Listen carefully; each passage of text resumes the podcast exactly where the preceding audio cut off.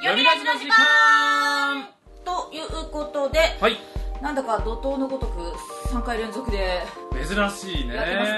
ね真面目に。ええこれまでがえらいインターバルが空いてましたからねね、もう今年やらないんじゃないかって噂があったくらいですけど、本当本当本当本当ねやると決めたらちゃんとやりまあす。りますはい秋はね、もう大好き劇団がいっぱい公演をしてくれるので本。当にたくさんあってもうどうしようかと思うくらいですねねはいということで張り切って今日もお伝えしていきたいと思います。はい本日のお相手かいゆうこと、岸田森ゆきとそして今回ゲストでお越しいただきましたのはストーンエイジの浅田大輝です徳永健二です山崎えりかです。アンジャキコです。いらっしゃいませ。いらっしゃいまなんなんすかそのノリ。せなんとなくここにいない人が見えたような気がするなんか不思議なノリなんですけど。爽やかな劇団はい、爽やかな劇団なんですね。はい、まあ、あの、大ですえ、まあ、いいや、まあ、いいや、まあ、にやかに、はい進めてまいりますけれども、そうですねストーンエイジさんにお越しいただきまして。ありがとうございますねえ久々のストーンエイジさんということですけれども、まあ、でも、公演はね、もうずっと、コンスタントに。ですねそうですねまあ、今回は、あの、10回目の本公演ということで、タイトルが、あんたバカで、また会いましょう。はまたタイトルからえらい気になりますけれどい作戦通りじゃないおーそうなんですねそんなキャッチーな のこれタイトルで掴むでもなんかななんだっけ去年の公演もはい「お前とお前は帰ってよし」でしたっけ、はいあれもどういうことなのっていうのがありましたけどはタいイトル はなんつうかねタイトルこれタイトルつけるの難しいですよねうんまあ確かに難しい、タイトルルはね悩みますね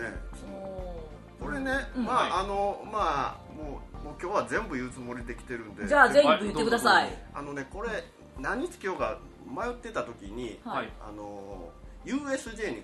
行ったんですねはいはいはいはいで、うんあのなんか並んでたんですよ1時間ぐらい、はいはいで子供とやることないからじゃんけんとかしてたんですよね言うことないかはいはいらはい、じゃんけんぽいぽいどっち引くのとかあんなんはいはい知らんから、うんうんそうか今の子知らないんだ、ででうんあんたばっかねっていうあやりつまがすあるねじゃないですか、はいはその後うん、僕らの時代はビームフラッシュとか言ってたんですけどもいはいはあ言ってでたかな今の子供は何て言うんかと思ってうんうんこの後ななんなんて聞いたらうんうんえーまた会いましょうとか言い出すからうん「嘘やろ!」とか言って、 まあ、嘘やったんですけあど嘘やったん嘘やったんで なんでそんな嘘をついたでそこから撮りました、へへーなるほどねへー面白いへーだからあのあー僕の発想じゃないです子供の発発想想でへーおーお子さんはなんでそこでまた会いましょうって言ったんといや聞きましたどいや脈略がねあったような気もするんですけどね、あんま覚えてなくてそのインパクトしか、ああなるほどでまあなんかその息子さん発想でっていう息子さんというかおお子さん発想でってなってますけど、はい今回のお話って子供出てくる子供、まあリアルな子供は出てこないですけども、うんまはあ、い存在としてうん子供っていうのが割とキーワードになってるかなななるんほかどその、はいチラシに今ある程度のプロットというかねあらすじっぽいことが書かれてるんですけど、そこ見る限りは血のつながりとか子供とか結構重要なそうですね、内容っぽいですよそうね、ですねうん、この発想はどこから来たんですかいいこれね何やったかな、なんかね、ういんやほんまはねこはれいもう今日全部言うつもりで来てるんですけど、 2回目ですよほんまはね、うんこの作品をやるつもりじゃなかったんです10回公演ね、うんあそうなんらですかなんと違うんだ最よ初あの戦うと痛いっていうそういうあああ作品を用意してたんですああのああなるほど企画内書も作って、ね内面えぐりそうなやつですね、はい、あの、やってたんですけど、んあのキャスティングがうまくいかなくて、ほらあはあはほんまにぶっちゃけてる、はい、もうやめたんですそれやめたんですかあのえあのオクラに入っちゃった思てそうそう思ってた人がうん「あかん」って言われて、うんはいじゃあやめるってして、うんであーこれでこれを考えたんですけどなんかどっかあの浅田さんの頭の片隅にあったとかじゃなくっていやまあちょっとあったんですうんそれをちょっと引っ張り出してきて、はいはいはい肉付でけして、まあちょっと男の人の話を書きたいかなって思ってたっていうのははいはで,、はいでまあその男性の、えーしかもあんまりよろしくないよよろしくないろしくない男性を書こうかなと思ってうんうんなんかチラシを読む限り、うんこの主人公の男の人私あんまり好きになれないんですよおおなるほどねなかなか、だからあのそれは正しい反応やと思います、うんそうな なので、まあ、そこからどうなっていくのかなっていうのはだから思うん割ですと、よねまあ、武田さんなんかよく言うんですけども、うんはいそのあやみさん武田あやみさん、はいダメだとこの男はダメだとうんうんはいでも、うん当事者になるとそのダメさ加減っていうのはもう全く見えなくなるわけですよ、うん客観的に外から女が見たら女性の目線で見たら、んあの男はダメだなって分かるんやけども、うんそのリアルで巻き込まれてる人たちにとってうんは、その男性がうんそんなえダメなんっていうなるっていう仕組みですあー仕組みまあ、実際に隣にいてそうやって言われたり行動されたりするとダメかどうかが分かんなくなる瞬間っそうでてすねあるのでねだからもううん夢中になったりうんうんなんか一回気を許したりとかまなんあか好きやったり情があったりしたら見えなくなるまあいろんなものがう曇んってくるじゃないですか、うんえそのダメ男ダメ男って言っちゃ った主人公がえー、と今回は出演者顔面ニューロンの山本さんですね、山本さんですねはあリャンメンの山本さんってなんでこんなにダメ男似合うんでしょ うね言い切ってしまったところに問題があるひどいまあ資質があるんじゃないですか全然その辺の話知らないですゼロからは作れないからね、いやダメ男資質でもめっちゃがすごいんですよ山本さんなんか人狼やってても絶対人狼4回連続で人そうそう狼引いたりとかはい何持ってる人の狼やりたいうん人狼の役になりたいっていう人にうんはい山本さんがこうやってあピのッカードと渡混ぜしると、渡したカードが人狼なんで山本さんが選んだカードは自由何持ってるの手に人狼運を持ってる 人狼運売ってる嬉しいんか嬉しないんかようわからんもんですねでも分かんないですよ人狼以外になんかもうそういう手なのかもあしれないです何よこう引き寄せる手みたいなねうんおいやあの山本さんご本人のことは知らないんですけど、おうんうん見てるお芝居を見る限りはいわり、かしダメ男というかクズ男がうまいなといつも思ってクズる男がうまいイライラする君っていうのがあー男子うまいなと思ってえそそんんななところ全然男見る目ないから全然わかりますそのピンときませんその甲斐さんが言ってるそのダメ男が似合う感じっていうのが全然ピンとこないんですそれは一緒に稽古してご本人と喋ってるからじゃないですかいやそれそれもあるかもしれないです私うんご本人と喋ったことないので、まあ役柄でしそかの見た絶こと対が上なのい山本さんしか見たことないんで、ダメ男臭がするんですねダメ男て集かダメ男をやってるのしか見たことがないそうなんですかうんじゃあぴったりですね今回はでも山本さんこうフォローするようじゃないですけども、あのミスドとか買ってきてくれますよそうなんです何もない日にミスドとかめっちゃ全員分買ってきてくれるすごいいい人そこえミスドで買収されるぐらいのあ何の重要でもなんかエリカちゃんはじゃあ山本さんと今回関わりが多いそうなんですよだかからさっきの話ですけど、ん全然その悪い男という感覚は全くなくて、うんうん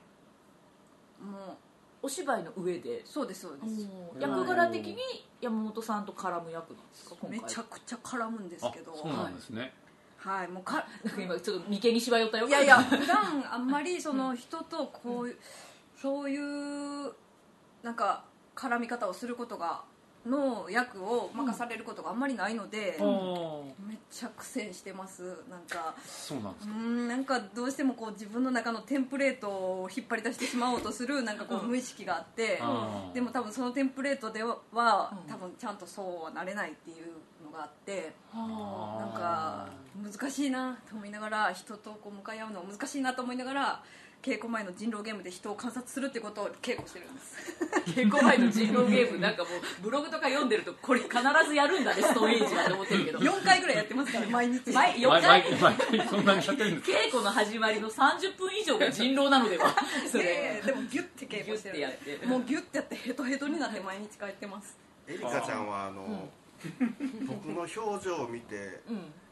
人狼や言ってでしかも当ててくるん ですよ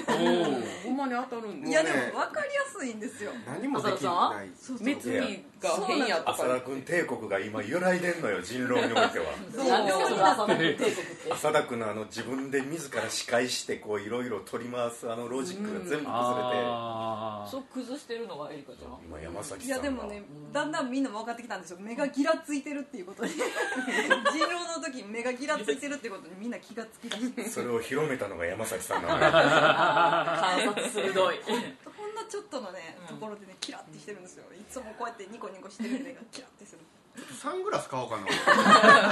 人狼のためにどんだけ人狼に必死なんですかそうだから人狼隠しててもはい100円の人が勝手に出してくる隠しててもって武田さんでしょそれは制作さん的にはもう人狼はやらなくていいっ て別にあ今日はいいんかなっていうふうにみんながちょっとおしゃべりしてたから いいかなと思って隠したんですそしたら誰かがシュッと持ってくる武田さんでしょそれ今は日はここにいないけど武田あやみさん が100円さんなので出してきてやるっていうねまあじゃあまあ必ずやるそこで人間観察をしながらそうなんですよなんかみんなのねどんな感じで嘘つくのかなとかあーであの今言ってたその人間観察してくる山本さんがやる役っていうのは今までエリカちゃんがうんやってきたお芝居の中とかあるいはプライベートの中にいない感じの男性なんですか、そうですねもうあのそういうタイプの人っていうのはもちろんいるかもしれないんですけど、うんうん関係性としてそういう関係性でっていうことがないから、まあいろいろ全てが、まあ、想像ですよねだからまあ想像と自分自身の体を使うことのその、なんかこうバランスっていうのがまだ今探ってるって感じなんです稽古期間って感じだね、はいちなみにあの今日は全部喋るつもりで来た浅田さん、はいあのエリカちゃんと山本さんの芝居上の関係はつまびらかにしてもいいもんなんでしょうかいいですよあのーはいどうぞ元夫婦です元夫婦元夫婦ってことはこのチラシに書かれてる元夫婦はいがそのお二人なんですね、そうですあじゃあチラシ持ってる方はそこぜひ読んでもらいたいんですけど、元夫婦だからまあ離婚してるそうです離婚をするところが舞台上で描かれるそこは描かれないまあそこもちらっと出てきますけども、まあ言えば思わぬところで再会する、再会ところが舞台の今現在ではもう離婚後なんですねそうですね、うんはい、でそこに徳永さんとかどう絡んでくるんですかこの徳永、えーパイセンは、そのエリ なぜ言い直したエリカちゃんの現旦那になる、おおおー現在の旦那 ええ旦那です山本さんから徳永さんあもうそこで博多のためねはい了解了解はいまあ、み 見ていただければわかりましたなるほどなるほどでまたパイセンと山本さんは元上司と部下という関係があり上司が徳永さん、ます、はいえでま違あう会社なのいや一緒なんですけどまだ、まあ言えばえっ、あ部署とか左遷になったんですよね山本さんがあはい主人公の方が、はい、はいその左遷をしたのがパイセンになりますパワハラだどうなんですかねためるなあー略奪ではないんですねあそこはこれから書きますよああそうなんこれから書くんですか書きますよまあ、そういう部分もあるかもしれあなあいし、なるほど、うん言えばあのー、何ですかねうんその辺をお客さんが見てですね、うんどう感じるかはいあんまりその答え答えを出すかどうかわかんないですけども、うん脈々はうん多分出していくんですよ、いっぱい、はい、想像させるところはそうねですねこうエッセンス的なものは、あのーうんもっと言えば、うんセリフっていうのは、うんもう僕はあのどうでもいいとまでは言わないですけども、うんあのほんまか嘘かわかんないじゃないですか、うんセリフってあー例えば僕が焼肉好きですって言っても、ほんまに好きなんか嫌いで嘘をついて言ってるのかっていうのはわからないじゃないですかはいはい日常生活においてもですね、うんただその脈絡があればうんあこいつは嘘ついてるなとかあこいつはもう絶対ほんまのこと言ってるっていうのは、うんあのー見てる人に伝わると思うんで、うんそういう脈絡は大切にするんですけども、うんそのセリフの真偽とかっていうのはまあその明らかにしないというか、まあ、そういう劇が面白いかなと今思ってますけど最ね、近割とでもそういうここ数年ずっとそんな感じじゃないですか浅田さんそうとですね本当あんまり割とそのうん 言いたくないんですよね、言葉でまあでもだから最終的に見た人の中で家族のことであったり、はい夫婦のことであったり恋人のことであったりっていうのを結末を想像するしかないっていうのそうまあが多いかなっていう気はしてるんですけど、結局その、まあうんさっきの日日常の話にもなるんですけども、うん本音って言わないじゃないですか、あんまりね 垣間見えるけど、はいうん漏れるもんじゃないですか、うん本音っていうのはどっちかっていうと、それを我々はうんあ今のは本音なんだ今のは建前なんだって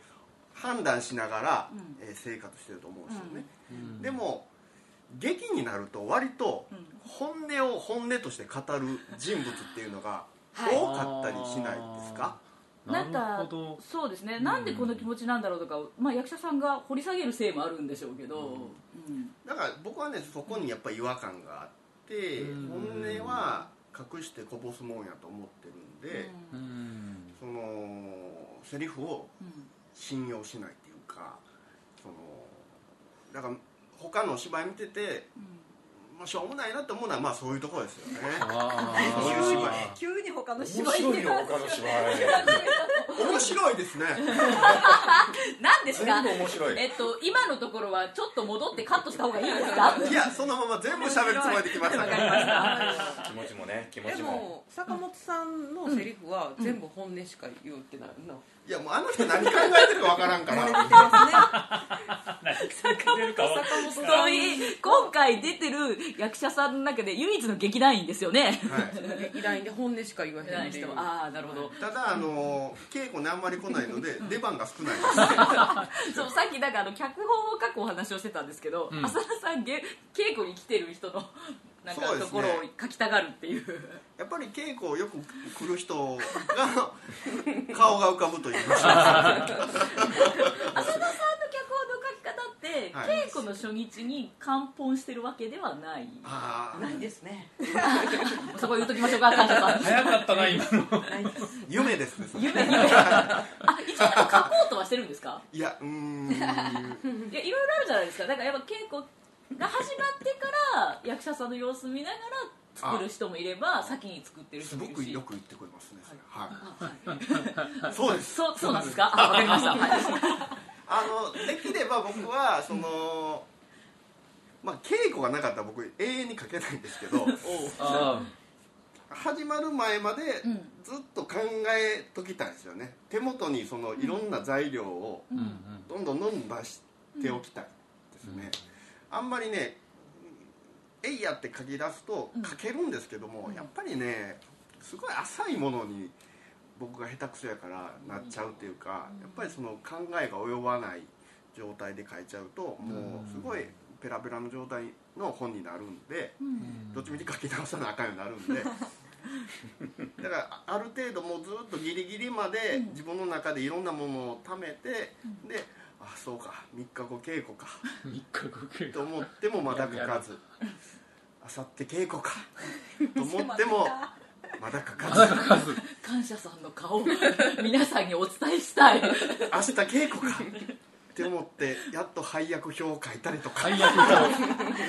コツコツとねちょっと ずつ進あでも稽めて古初日に役柄は決まってる役柄はでも初日から立ち稽古ですよおストーンエイジはいつでもえっと台本はあもうあるところのあああるところのねもうあるところどんどん作っていくんであーすごいもうなんかやってる最中は嵐みたいな感じで、そう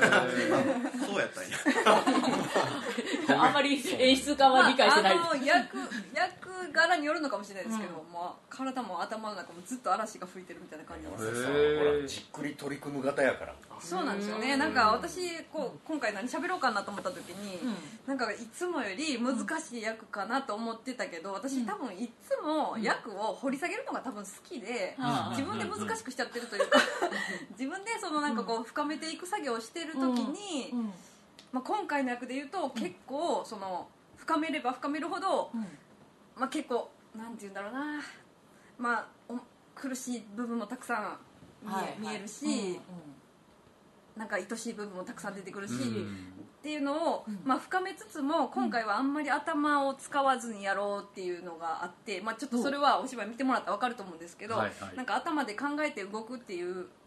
まあ、結構私そういうタイプなんですけど、うんそうじゃないところで、なんか反応とか反射とかそうですね、なんかさっき話にあったようにちょっとセリフというか、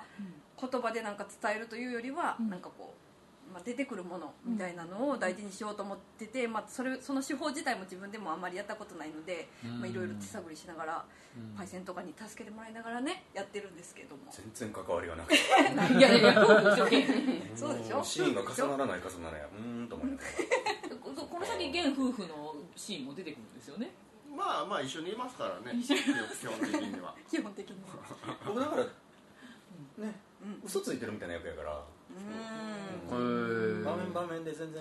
多分違うんやろうなと思ってうんあんまりセリフも見えこらくないしあへーあの初めてそのうんちゃんと絡む役が夫婦今回のね夫婦役なので、うんうんまあ、正直こう戸惑ってますまだ旦那がよく見えなくて旦那が見えないというか多分自分のあり方だが、がああ見えないあいやーこんなこと言って大丈夫かなまだ 大丈夫だってまだまだだって本番までめっちゃ時間あるかそうなんでらすここかまだらこれからもじっくりうん仕上げていくとこだはしいそうさっき浅田さんが言ってたセリフが本音かどうかわかんないっていうのはなんかそのエリカちゃんの中で与えなんかもらってる今のセリフ、はいこれはこの人の本音だなとかあー嘘だなとかっていうのはそうなんか本音、うん本音って何の何なのか分かんないですけど、うんなんか思思ったことを口に出すことと、うん思ったことをあえて口に出さないことと、思ったことを口に出さないけど、まあニュアンスが伝わっちゃうこ漏とれと出ちゃうとか、うんうんまあ、頭で考えてないけど出ちゃううん思いみたいなうん言葉みたいな,、うんなんかそういうのがすごくごちゃごちゃしてて、はい自分でもこれこういうつもりで言おうっていうのは全くなくてですねだからあでもその辺も反射感それだ整理しちゃうのはどうなんですか、演出的にそこを彼女が整理しちゃうとまあ整理っていうか、うん例えば、うんえー、と相手役が山本さんとの、うん山本さんとエリカちゃんとのシーンであれば、うん山本さんがどう投げるかによって、うん多分エリカちゃんがどそううですね返すかっていうのは変わってくるし、ううーんそこで自分だけで決めちゃっても、うんそこはキャッチボールにならないので、やっぱり相手役がどこに投げてるかどんなスピードで投げてくるかとか、どういう思いで投げてくるかっていうことはやっぱありきなんで、だからその、まあ、一人でそう考えて家でプラン練ってもあんまりもしかしたら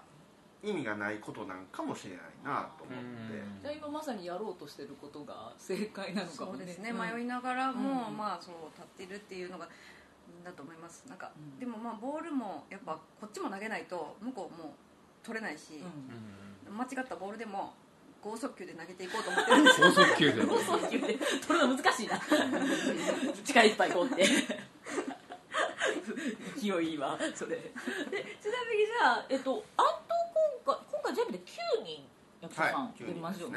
9で、人でチラシを見てる限り7人ぐ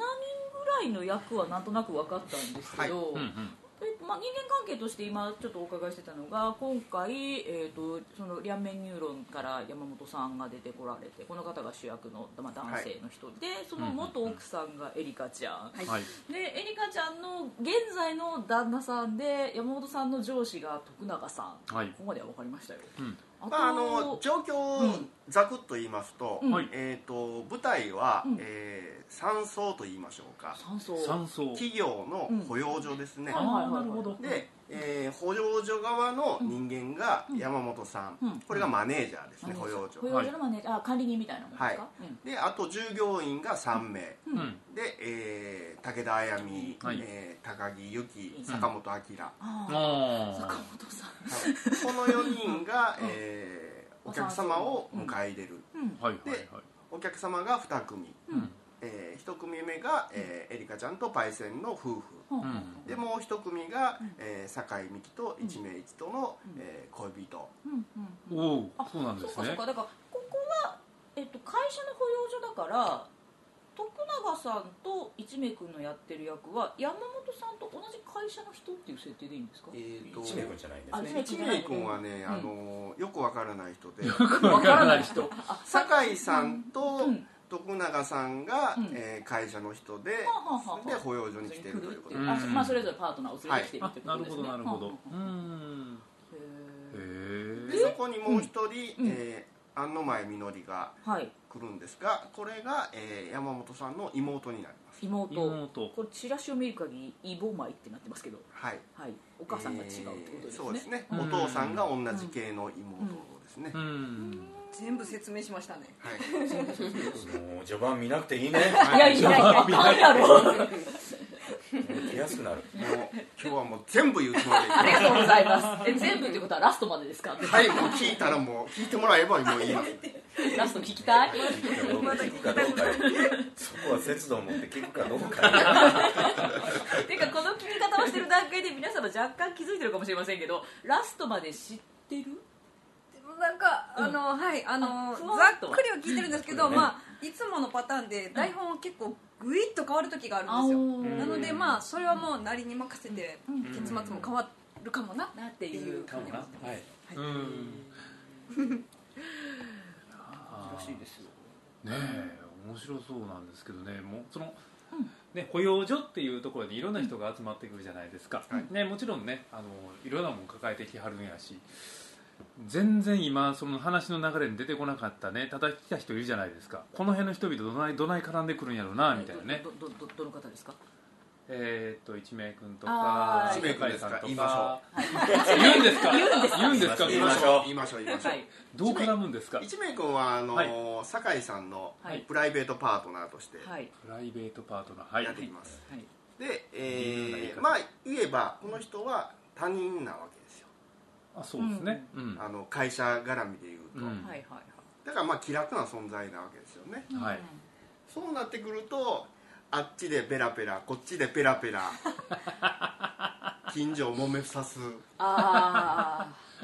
なるほどうん、なんかトラブルメーカーまではいかないけれどそうですね、うんでもまあそういういわゆるそのコメディ的な立ち位置のあっちでペラペラこっちでペラペラというよりかは、うん彼には彼なりのちゃんとしたはいあの感情があって、うんその喋る理由もちゃんとあって、うんややこしくなるっていうまあまあそういうことですね、ああなるほどでまあちょっとだからおかなんかお笑い要素といいますかそういうはいはい笑えるところも入ってくるってことですあね、そそこうでですよこれはもう僕のあの悪い癖と言いましょうか普通の会話によくわからない笑いを入れて進めてよくわからない笑いわからなくはないですよそこが楽しいも いちろやんよくわからない時がありますよそうなんですか そんな時役者はどうするんです大かきい声を出しますわかりましたギャグは大きい声で言えば成り立つんでも本当本当それ信用していいです かちろんもちろん力技でもちろんもちろんでも一名さんも今回すごい伸び伸びやってる感じがすごいしてでまあ多分後半にすごいキーパーソンになってくるんじゃないかなって思う新しいとこ呼んだら伸び伸びが止まるんちゃうかな急に天井作られたみたいになってまあでもだから今聞いてる限りちょっと重たい話なのかなって感じだけど、うんその一名君の役柄とか聞くとうんちょっと違うのかなとも思ってくるし、どうなんですかね、重たいと軽い、まあ、半々今のところ半々な感じの感覚はします、私自身はちょっと、まあ、ちょっともがいてるけどねみんなね大きい声で要所要所でギャグを言うんで 正解ですかここここっていうとこ怒ってるなんか今聞いてるお話だとその同じ職場の人がいてなんか、ねプライベートパートナーがいてとかっていう話でしたけど、はいここに子供が絡んでくるってことそうですね、まあ、実際に子供が出てこないんですけども、うんその、まあ、親子関係っていうのがそうです夫ね婦関係と親子関係っていう意味合いではそうですね今度は親子っていう関係親と子っていう関係もちょっと重要になってくるあのちょっとあのもう邪魔くさくなってきたんで、はいチラシに書いてること言います けどはいはい邪魔よ読なんでむ邪魔くさかったんや朗読しよう朗何読が邪魔くさくなったん ですか要色はを聞きすぎましたかって要はね、あの山本さんとエリカちゃんの元夫婦うんの間には子供を作りたかったけどできなかったんですよね、うん書いてますチラシにはいうんでもうんしばらくして会ってうんエリカちゃんとパイセン夫婦が来たら、うんもうエリカちゃんは妊娠してるわけですよ、うんうんうんうんとなると「おいどういうことやねん」うんと男は多分なると思うんですよねうんうんそういうその見えないそのなんですかねこれねチラシにねもう書いてあるから言っちゃうんですけど、はいだからその元夫婦の段階で人工授精を提案したんですよねそうで堀すさんの方でもそれは山本さんっていうか元旦那さんが嫌だって言って別れたわけじゃないですか、はいうんまあ、その新しい夫婦が妊娠してる段階でそこは人工授精かもしれないからそれを受け入れた新しい旦那さんっていうだけの話じゃないんですかそれでも、がねそうまあそうなんですけどもどうなそのうよっていう理を整然とそう受け止められたらうんうんまあ楽なんですけどもそこでマジかあーってなるんすかは男子人間人間ですからなまあまあ人複間雑なとですからなころは分かるんですけどねううんでも正直多分子供がいることが問題ではないんですよ多分ことの本質ではないあーこの作品の本質ではなくうんて、うん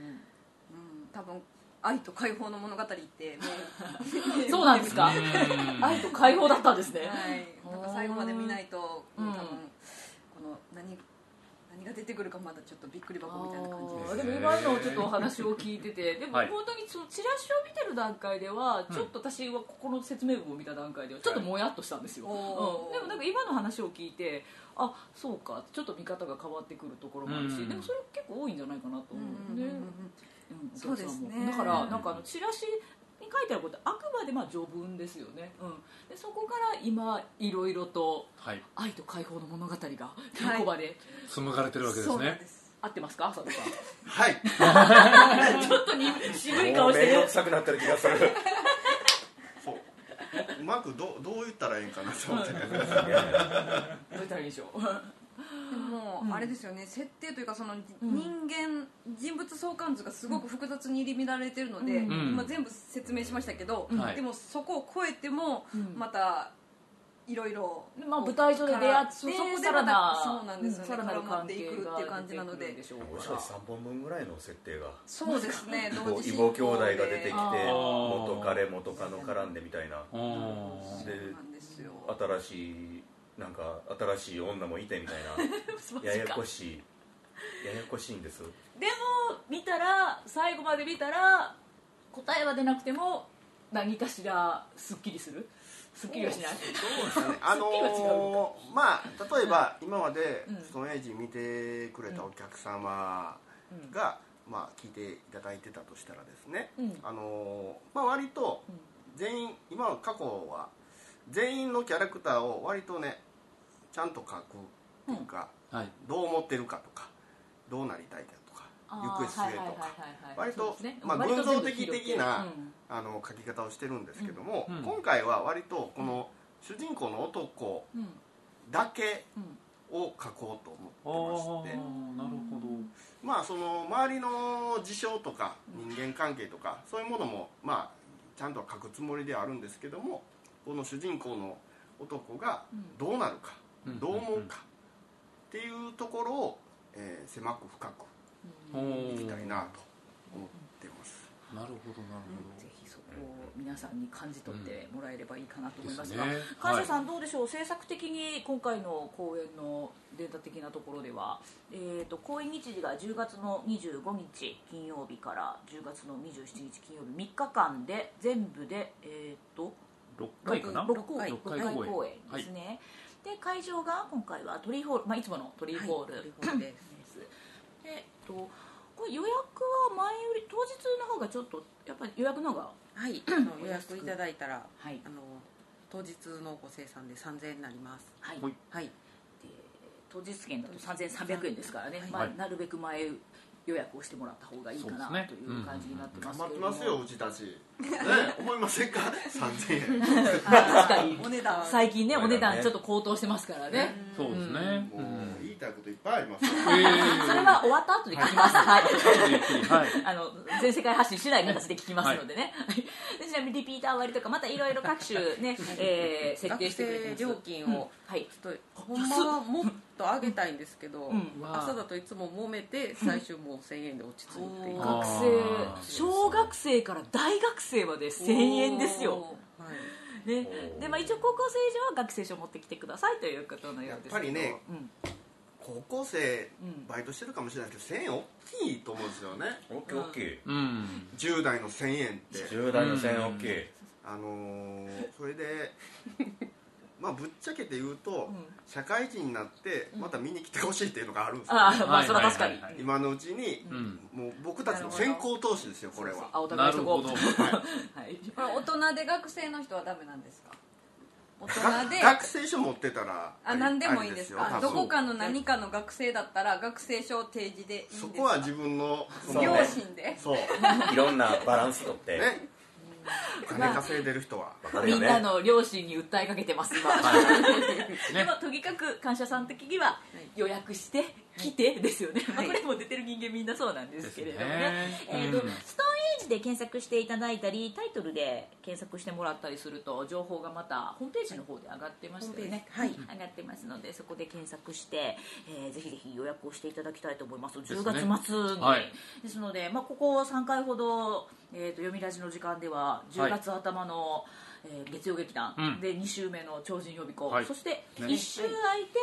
ザ・ストーンエイジ・ヘッドリックスね最第終10回公演ということで、あんたばかねまた会いましょう盛りだくさんや10月はい、ねその他にもいっぱいあるんですけど、まあ、はいとりあえずもう読み出し的にはこの3本をもものすごく応援してますのでねですねはい、はいありがとうございます皆さんぜひ行きましょう、はということで、まあ、詳しい情報はホームページなどで検索してみてくださいいろいろお話を聞きました、はいえー本日のお相手かゆうこと菱そ田して真由紀とあごめんなさい忘れてた菱田さんのことはい、本日のあまり途中で喋らなかったからね怒られるえっとここはカットしてもいいよ えそうなのいや言われたら多分残すやろねねはいっていうところで、もう一度言おう 本日のお相手かゆうこと 菱田織之とそしてゲストでお越しいただきましたストーンエイジの浅田でしたえー徳永健二でした山崎えりかでした感謝キッでしたテンション低 いな。なんかすごい最初爽やかだったのに聞きましたねって感じやな。じゃああとはね皆さん劇場でしっかりねはいお会いしましょうお会いしましょうはいごきげんようさようなさようならら